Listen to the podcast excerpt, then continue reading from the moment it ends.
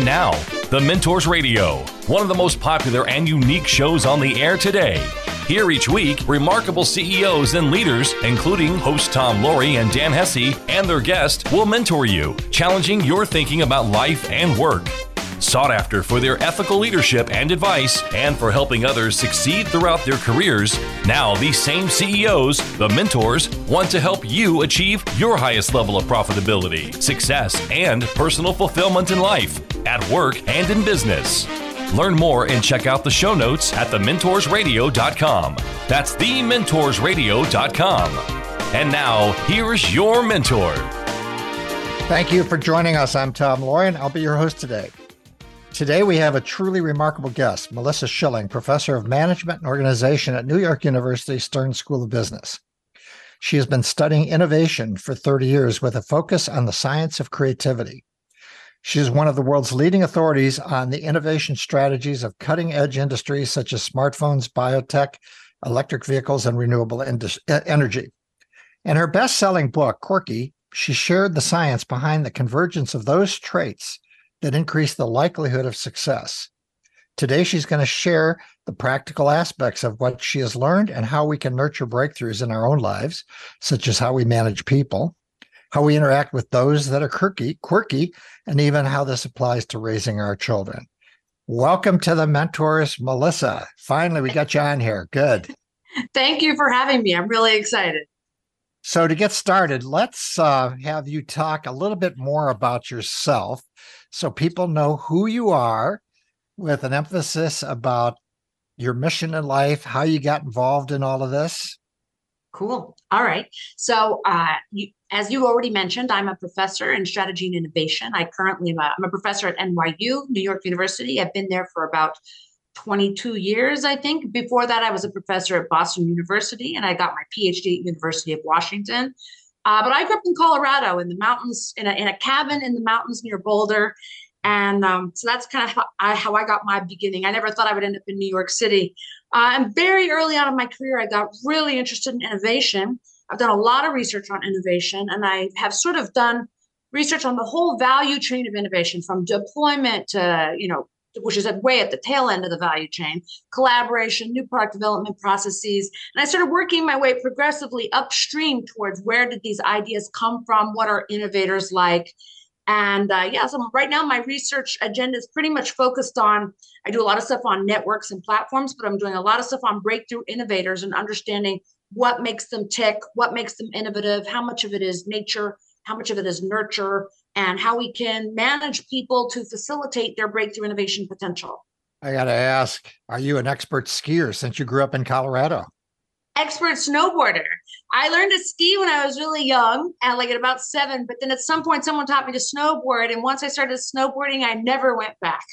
Oh. And I actually think snowboarding is a really good sport for women because it really uses like the muscles that we have that are strongest, and you're much less likely to twist your knees snowboarding. So yeah, and then you don't need to bring the spears along anymore. well, I'm I'm a downhill skier, and I've skied Aspen, Vail, and Beaver, Beaver Creek, and enjoyed Colorado skiing because it has some of the best snow in the country, as you well know. It's just delightful. For sure, it's us in Utah. Nobody else can compete. That's right. So, uh, in your journey to doing the work you're doing today, were there any key pivots or key mentors that you had?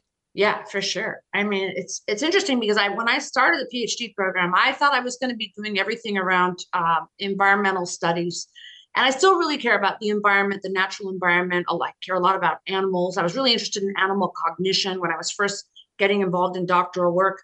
But then I had an advisor named Charles Hill at University of Washington, and he was really interested in technology, and he sort of sparked my interest in technology and innovation.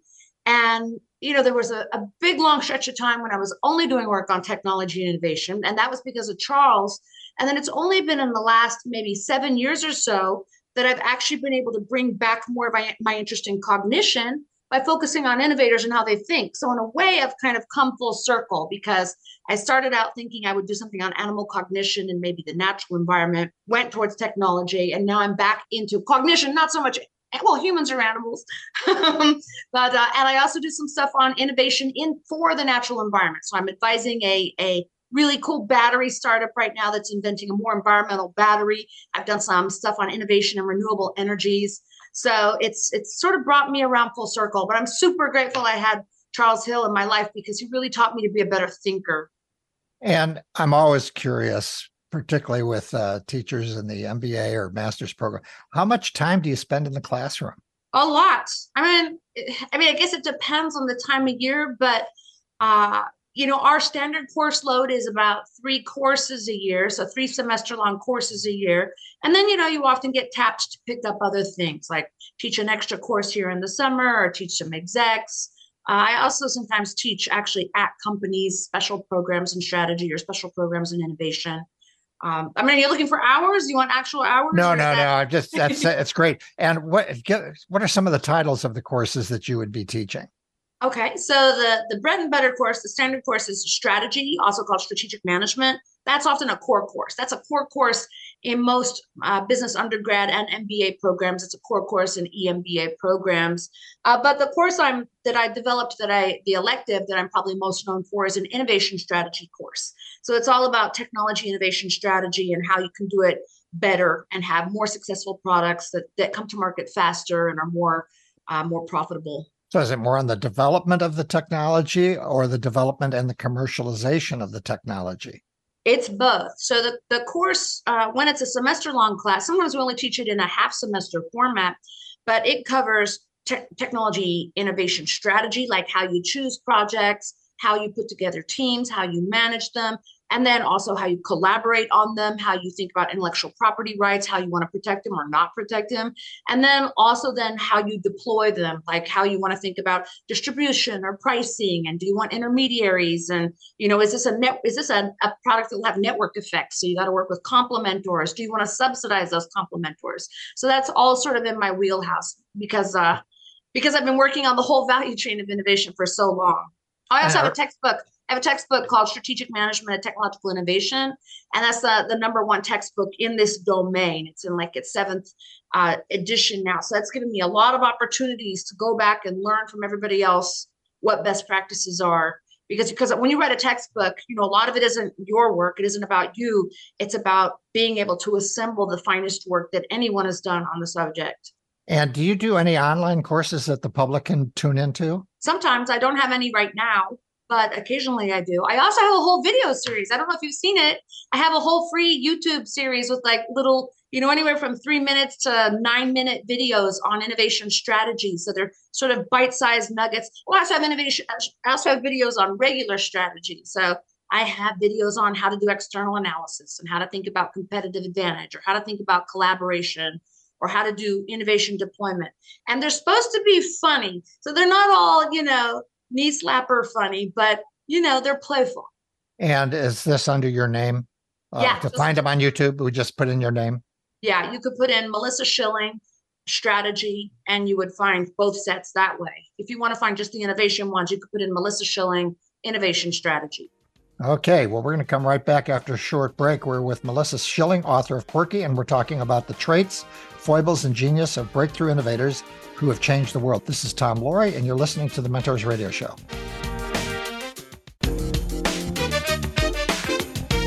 And now, back to the Mentors, where remarkable CEOs challenge your thinking about life and business.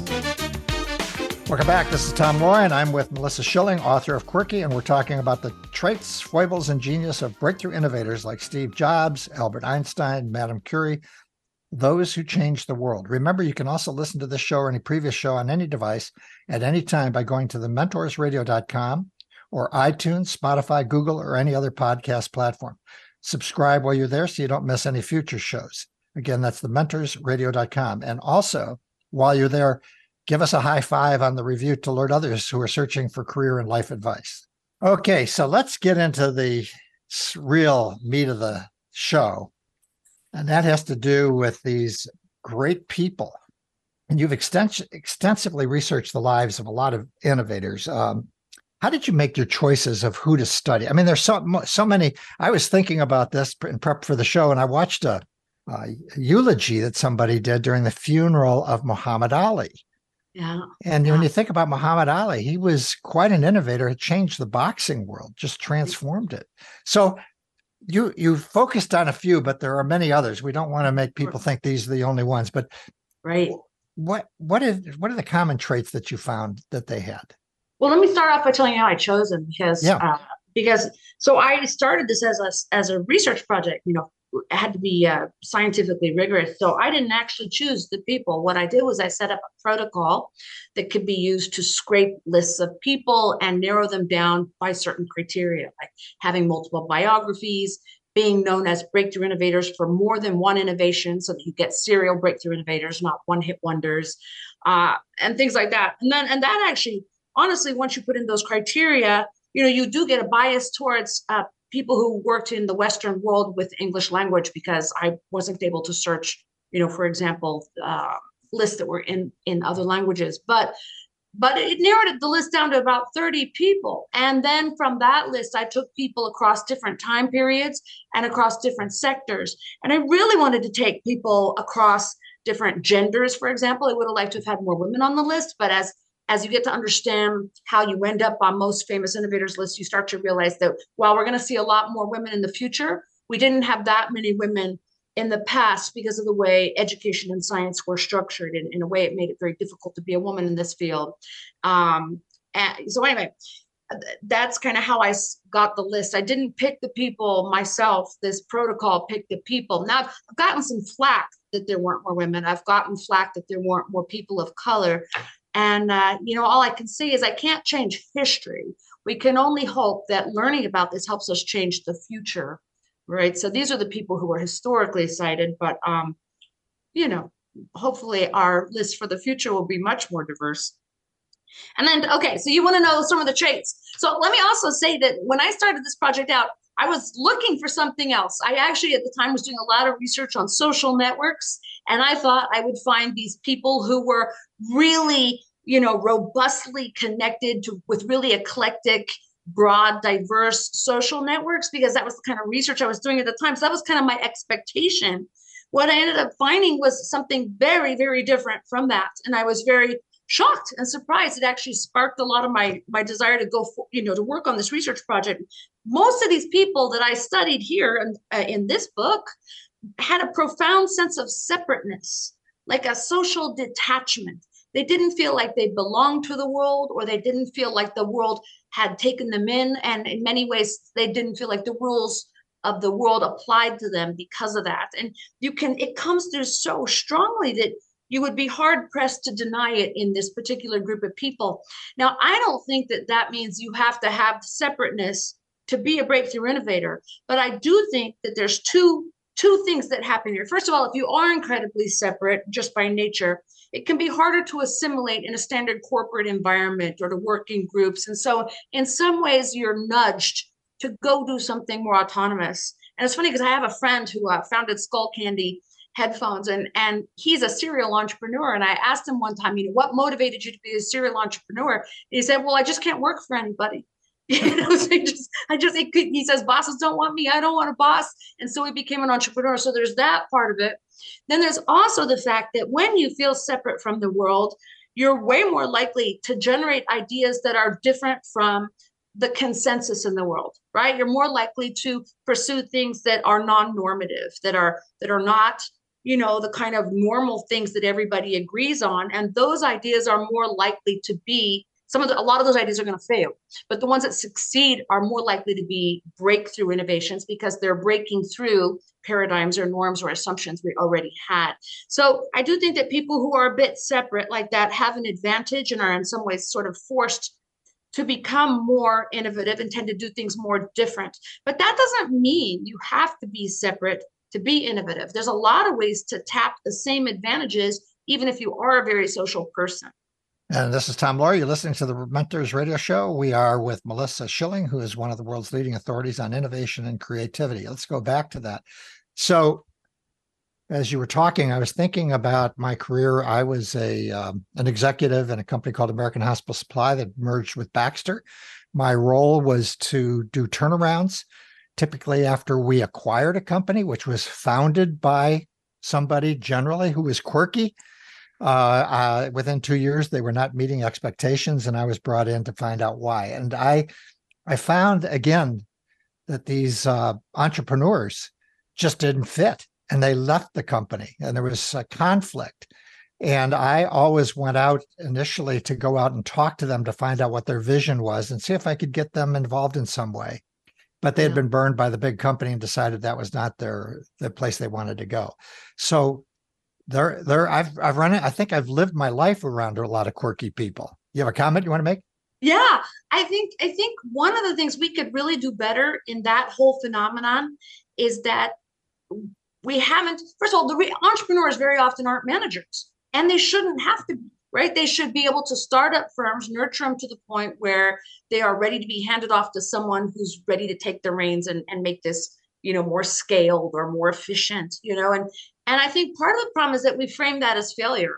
You know like you mentioned they get they get burned or they they feel like they don't fit in. Well they shouldn't want to fit in. They should want to go start something new. They should just keep starting new things and then handing them off to managers and we should herald those as like triumph triumphant triumphant successes. I think it's it's challenging sometimes though because when you do create something beautiful, it's your baby and you tend to want to hang on to it. It's hard to let go. But the but the best entrepreneurs know how to let go. They're really good at that.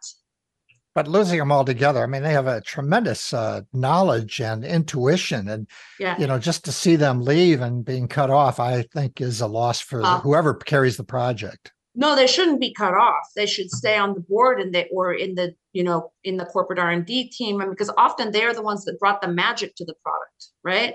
And sometimes when they leave you you lose some of that spark. You lose that idealism or that hope or that optimism that made the product so cool. Um, so yeah you don't want them to leave. You just want them to be ready to hand the management to someone. But there's different motivations as you well know between a corporate environment and a startup environment the entrepreneur and uh, the um, many times I was in a large company, and I can tell you what drove people there was a lot different than what drove entrepreneurs. And in the world that I live in in startups now in the healthcare field, the people I like to work with the most, who I treasure the most, are those that are on a mission. I'm yeah. not interested in working with those that are interested in a big payday. Right. I'm an absolute be- believer that if you follow the mission, there will be a payday and everyone will be happy. But the mission is what drives everything and keeps people together. Yeah, for sure. Uh, that's something else that came out in my study is idealism or having a mission was hugely important because when you have a, an idealistic goal, you have an immense amount of motivation. You also it gives you a certain kind of agility because you're so focused on reaching this this noble goal that you think is bigger than yourself that you are not as uh, rigid sometimes in the methods by which you get to that goal and you're and you're not that worried about profit or worried about pats on the head or people liking you you're worried about getting it done we're going to come right back after a short break. We're with Melissa Schilling, author of Quirky. Remember, you can listen to the Mentors Radio live on Saturdays worldwide on iHeartRadio. This is Tom Loarie, and this is the Mentors Radio Show.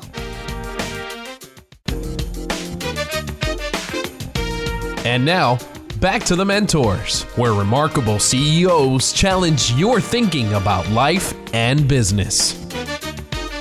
Welcome back. This is Tom Loarie, and I am with Melissa Schilling, author of Quirky, and we're talking about the traits, foibles, and genius of breakthrough innovators like Steve Jobs, Albert Einstein, Madame Curie, who changed the world.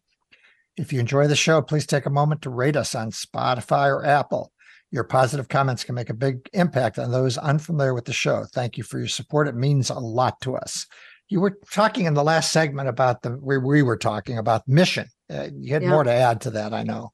Yeah, no, I it's you know it's funny because that was another thing that hadn't really been in the innovation research. This idea of idealism making a difference for innovation, but it, when you study these innovators, you can see how it works so clearly. Like people like Marie Curie or Benjamin Franklin or Steve Jobs or Elon Musk all these guys, oh, Dean Kamen's a great one. They, because they were working on something they felt was intrinsically valuable, intrinsically noble, and bigger than them in the world, they were very they were very focused. They were very very persistent. They were willing to endure and suffer a lot for their cause. Uh, you know a lot of them they didn't care about the money. They didn't care about their reputation. They took a lot of uh, sometimes abuse. Benjamin franklin took some abuse for some of his pursuit of his idealistic goals. But it it it just uh, it drove them. It gave them incredible drive, and it gave them what some people call grit. So sometimes people hear about grit being very useful in, in business or especially in innovation. If you want grit, look for something you care about that you think is more important than you something that you think is more important than money, something you would fight for, even if you had to sacrifice everything for it, and you will find grit. Let's keep rolling through because I think there's what three or four more that we have to cover uh, in terms of the traits, and let you just kind of take it from here and kind of take us okay. through the balance of them. All right. So one of the most important uh, characteristics that really comes through is self-efficacy. And self efficacy is a sort of narrow form of confidence. So, confidence is a broad term, it can refer to anything. Like, do you think you have a great smile and do your parents love you? you know, but self efficacy is task oriented self confidence. It, and it literally means you have absolute faith that you can overcome obstacles to achieve your goals. And when people have high self efficacy, they will take on bigger, riskier projects because they have faith that they will solve them. They will also stick through tough times because they have faith that they can overcome those obstacles. And uh, they often end up achieving things that other people think are impossible. So to me, like the, I always give the iconic example of self efficacy is Elon Musk, because when he was bound and determined to get to Mars, uh, he knew that it would take reusable rockets, and he was not a, you know, he's, he's a very smart guy, but he was not a rocket scientist at the time. So when he said he was going to invent reusable rockets, everybody laughed at first, right? And the space industry said, "Yeah, good luck, kid. You know, we've been trying to do that for 50 years. You know, it's it's really hard. You're not going to be able to do it." And he just sort of shrugged and said, "I think I can do it." And he did it right? I mean, he just has this amazing self efficacy where he believes that if he sets his mind to something, he can do it. And that drives him and makes him persistent and it makes him take on projects projects that other people think are absolutely crazy until he achieves them. So, you know, now most people won't bet against Elon Musk if he says he's going to do something, he's probably going to do it. Uh, and self efficacy is actually super cool because you can train people to have it. But maybe we'll talk about that a little bit later. Um, well, let me, the, I just said break it. So you're listening to the Mentors Radio Show. We're with New York University's Melissa Schilling, who is one of the world's leading authorities on innovation, the author of Quirky. Okay, go ahead. Let's go with the next. I want to do. I do want to come back and talk a little bit about how people can develop self-efficacy. That's a big issue. Yeah it's big and it makes it'll make you happier as well as more productive. So we'll talk about that one uh, later. But I want to get to two of the other um, sort of characteristics that came out because they're sort they're super interesting. One of them is that a lot of people in my that, that I studied actually turned out to have to look like they have a little bit of dopamine dysregulation like a little bit of bipolar maybe or a little bit of mania or in the case of nikola tesla a lot of mania and you know it was nikola tesla that sort of made me notice. And once I noticed it, Nikola Tesla would have absolutely been diagnosed with mania, perhaps bipolar, but he, we never, nobody wrote about the low side. They only wrote about the high side, but he, he never slept. I, he was very sensitive to stimuli. He had a lot of phobias ideas tended to come to him in like torrents, uh, like like waterfalls in his head. He couldn't even control them. He also had some visual uh, hallucinations consistent with elevated dopamine. So I'm I have complete faith that if Nikola Tesla were alive today, he would get diagnosed with mania. But once you know that and you start looking at the other innovators, you start seeing hints that there might be a little bit of dysregulated dopamine in all of them. And in some ways, that makes sense. Actually, makes a lot of sense because when you have a little bit of elevated dopamine, it makes you have lower uh, latent inhibition, which means you connect more things together that other people won't connect to. You'll notice more details that other people don't notice. You'll be confident, right? Mania is um, often linked to delusions of grandeur, but a little bit of mania can just make you really, really confident. So we may discover that mania and self-efficacy are fairly close bedfellows. Not not that you want to be manic, but having a little bit of extra confidence and energy and making lots of connections could be somewhat valuable. So anyway, so a little bit of you can start to see the relationship between psychopathology and genius. You start to see where this this stereotype of the mad genius comes from because uh, you know it may you know bipolar people are the bliss of literature laureates are disproportionately populated by people with bipolar disorder and they don't choose treatment because they like the highs well enough that they're willing to endure the lows. And as they will often say, they don't want to give up their angels. They don't want to give up the inspiration they get during their manic periods. So I think there's something there. I think it's an interesting area of research that we can do more on. At this stage, it's really just clues, but it's it's it was interesting. It and certainly then, would be. It, it, seems also with. Uh, I mean, I've known a number of people that are bipolar, and I understand the highs and lows, but it would seem that that type of research would also offer hope for these people Absolutely. on how it can be used. Good yeah it's good news in some ways. Oh i had a really interesting experience. I was doing work on innovation and at the time i was also doing work on neurodegeneration because i dabble in some research on alzheimer's also and uh, one of my colleagues came up to me one day uh, his name's joe Porac he's a he's a really uh, famous professor also and of his own and he came up to me and said hey i saw this really cool article the other day that said there's a link between um, parkinson's and creativity like they find out these people who get diagnosed with Parkinson's suddenly are sculpting and painting and doing all these things that they never used to do before. And at that moment, I was working on the dopamine stuff with Nikola Tesla. And I instantly thought, you know what? It's not the Parkinson's, it's the levodopa that they're treating the Parkinson's with. They're probably initially overdosed a little bit on dopamine. They're getting it as a drug and it's not regulated the way your body would regulate it. So I just said that, you know, immediately as like a hunch and then, sure enough, about six months later, the research came out and said, "Oh, you know what? It's the levodopa," and it was so it was really cool that it really it sort of affirmed a lot of the research I was doing on on mania and psychopathology and innovation at that time, and you know gives us some insight. So, uh, last trait I want to mention there's actually two more traits, but one of them is, is, is something we'll come back to maybe called non-exercise activity thermogenesis. It's people who are a little bit just more active, fidgety, movement oriented than other people. That's probably also connected to elevated dopamine. And there's uh, the trait that wasn't there that I expected, which is I thought there would be a, a huge link to financial resources. And surprisingly, it was sort of a reverse trend in that most of the innovators I looked at started out dead broke, like totally dead broke, had to bootstrap their way to uh, having any resources to innovate with. So that was interesting too. Well, we're going to be right back and continue the discussion with Melissa Schilling, the author of Quirky. You can listen to this and any previous episode by going to our website, thementorsradio.com, or to your favorite podcast platform. Subscribe while you're there so you don't miss any future shows. This is Tom Loarie, and this is the Mentors Radio Show.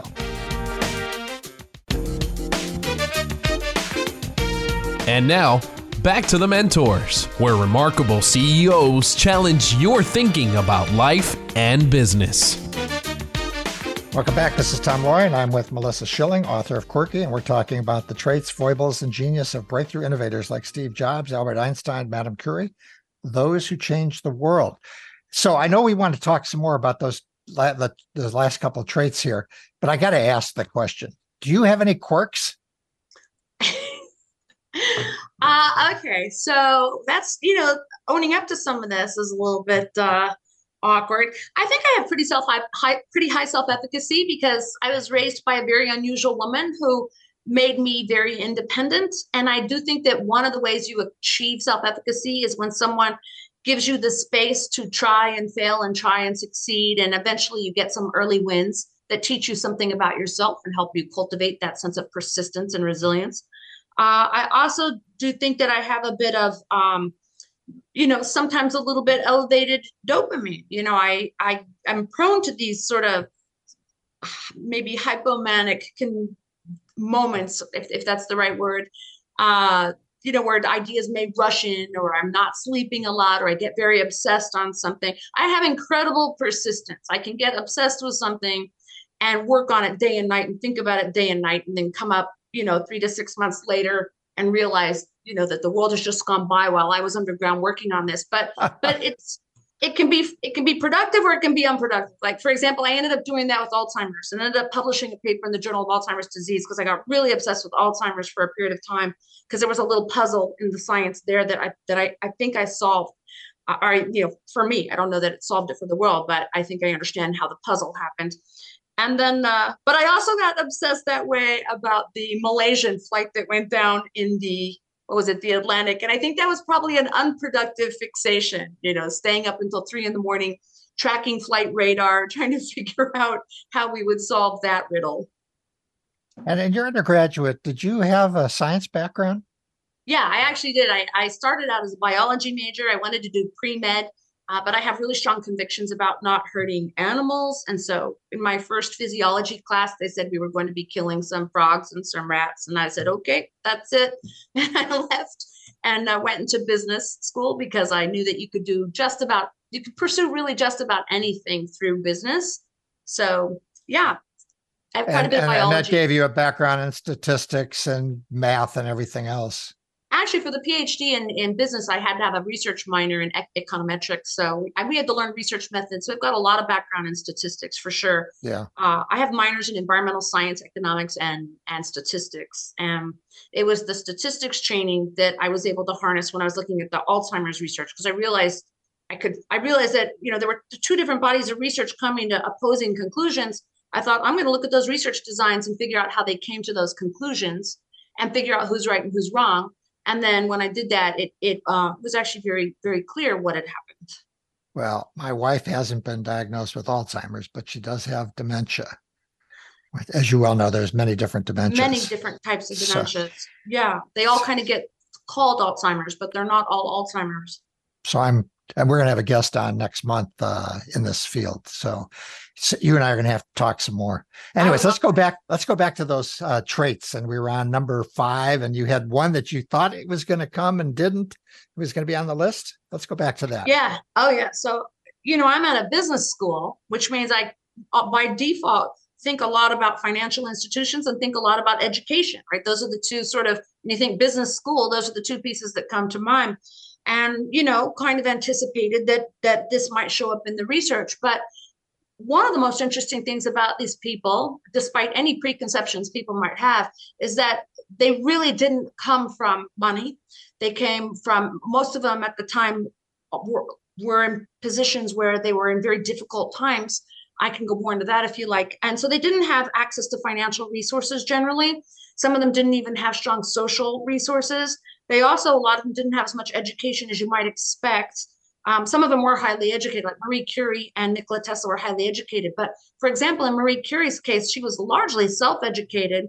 Benjamin Franklin, as every, most people know, was almost entirely self-educated. Really, only had a few a few months of schooling, of formal schooling. Thomas Edison, you know, di- didn't get beyond elementary school. Was pulled out of elementary school by his mother. Uh, Steve Jobs has a high school education. Dean Kamen has a high school education. These people all went on to do things that you probably would have assumed you could only do with a, a PhD, some sort of advanced training. Um, but even when they did have advanced training, they were often self-taught. So like Dean Kamen taught himself electronics and medical technology and ended up inventing the world's first portable dialysis machine. He also invented the world's first drug infusion pump. So when you see someone who needs insulin, like a type 1 diabetic who has an insulin pump on them, Dean Kamen invented that and he has a high school education. So, uh, you know, one of the things that told me is that we should be wary of over credentializing our requirements for jobs, right? Like sometimes we look for credentials that tell us someone is the right person for the job. When we do that, we eliminate a lot of people. And we also make people who don't have those credentials feel like they're less than or like they're not entitled to, to be innovators. And and it, it, it couldn't be further from the truth when you look at who actually innovates. In some ways, not being trained can be an asset because when you are highly trained, you can really easily get trapped in the dogma of a field, right? You can really get wed to the assumptions that everybody else made and the way you pursue it and what the what the potential solutions are. And so then you're trapped, you're stuck in a way. It's hard to think outside the box then. But when people come to the field who are not well trained in an area or who train themselves, they may come up with entirely different solutions. And so, you know, sometimes you know this is why we often talk about outsiders being breakthrough innovators breakthrough innovators are, are disproportionately likely to be outsiders to an industry I know that firsthand, and I conventional wisdom is one of the greatest obstacles to doing great things. I can tell you, I've I've always been attracted to things that are different, have a big upside. I'm not a genius, and I'm not one of those great innovators, but I know I'm smart enough to hire some really great people. And I went into a field um, uh, in ophthalmology that was dominated by people that had been in a field in ophthalmology. And I recruited a bunch of people from outside the field, and we did all sorts of innovative things that no one had ever thought about. So yeah. I, I fully subscribe to that. I'm I'm one of those when they talk about diversity, I'm one of those that's diversity of thinking, diversity of perspective, because yes. that's where you really get some exciting things. Yeah, exactly. Exactly. In fact, even Albert Einstein, you know, Albert Einstein completed a PhD, but he was really an outsider. And he was so much of an outsider that none of his professors would write letters of recommendation for him. So even though he wanted to go on and become a professor, nobody would have him. He said he applied to every school in Europe and was turned down from all of them. And so he went to work as a patent clerk, but he decided, you know what? I'm still going to write theoretical art, theoretical physics articles. I'm just going to do it on my own, and I'm just not going to listen to anyone else. And when he started writing his articles, he disregarded all the stuff that everybody else would have considered, you know, the canon of physics. Like he threw away a bunch of Newtonian physics, and he disregarded the idea of ether. He broke a lot of a lot of rules. He didn't cite the people that you would have expected him to cite.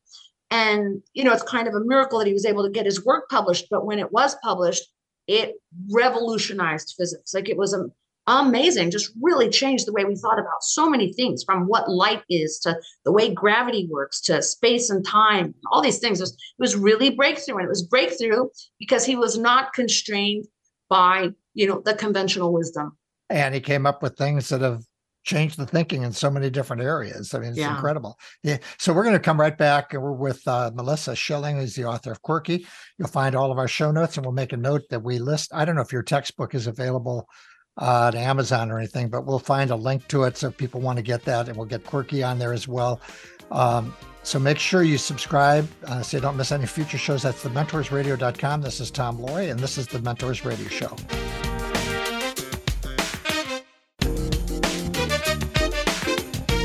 And now, back to the mentors, where remarkable CEOs challenge your thinking about life and business.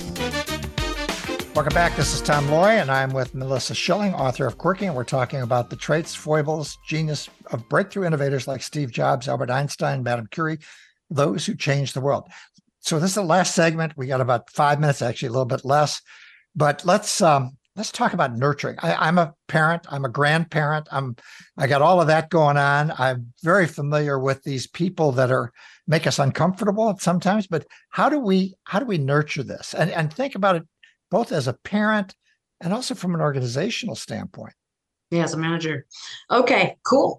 Uh, well, so it, it was interesting. Even though the book ends up studying some people who are quite special in a number of ways, what it teaches us is how to harness these mechanisms even if you don't feel like you're special like even even if you said earlier you're not a genius but uh first of all i don't know if that's true but secondly even if you weren't a genius you would be able to harness all the same mechanisms these people harnessed and so let's talk about some of the ways you can nurture it. First of all one of the things that jumps out if you have a kid that's maybe sort of stands on the side that's a little bit of a loner doesn't fit in I actually, I, you know, I used to, I had a kid who was kind of like that. And I used to wonder how to help her make friends and how to socialize her. I now have changed my thinking on that. I think when you, when you try to teach a kid how to be a skillful social person, part of what you're teaching them is maybe who they are naturally isn't good enough or isn't right.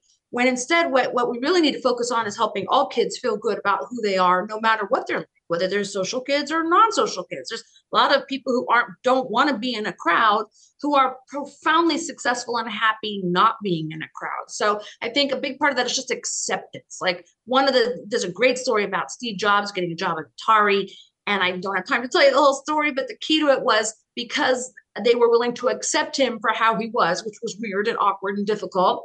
They were able to help unleash one of the greatest creative talents of our time. Another thing uh, relates to the self efficacy I brought up earlier. One of the powerful ways we can develop self efficacy is through early wins.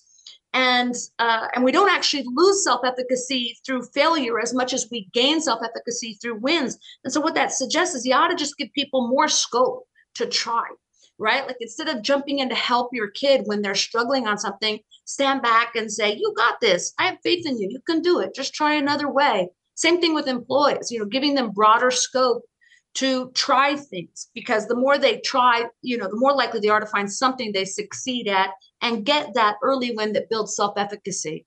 But the good news is we can also build self efficacy vicariously because we are we have evolved to be very social animals and we learn from watching others of our kind and the things they do. And so even just reading about people who've overcome great adversity or people who've achieved great huge goals despite obstacles reading about them watching movies about them. Every time we do that we internalize a little part of that that says huh that's what's possible. That's something maybe i can do. So this is this is why it's so valuable to expose your kids expose yourself expose your employees to stories about how other people have overcome obstacles to achieve their goals. And the last one I'll bring up really quickly I mentioned that you don't need a lot of money and you may not even need a lot of formal education to achieve what you need to achieve.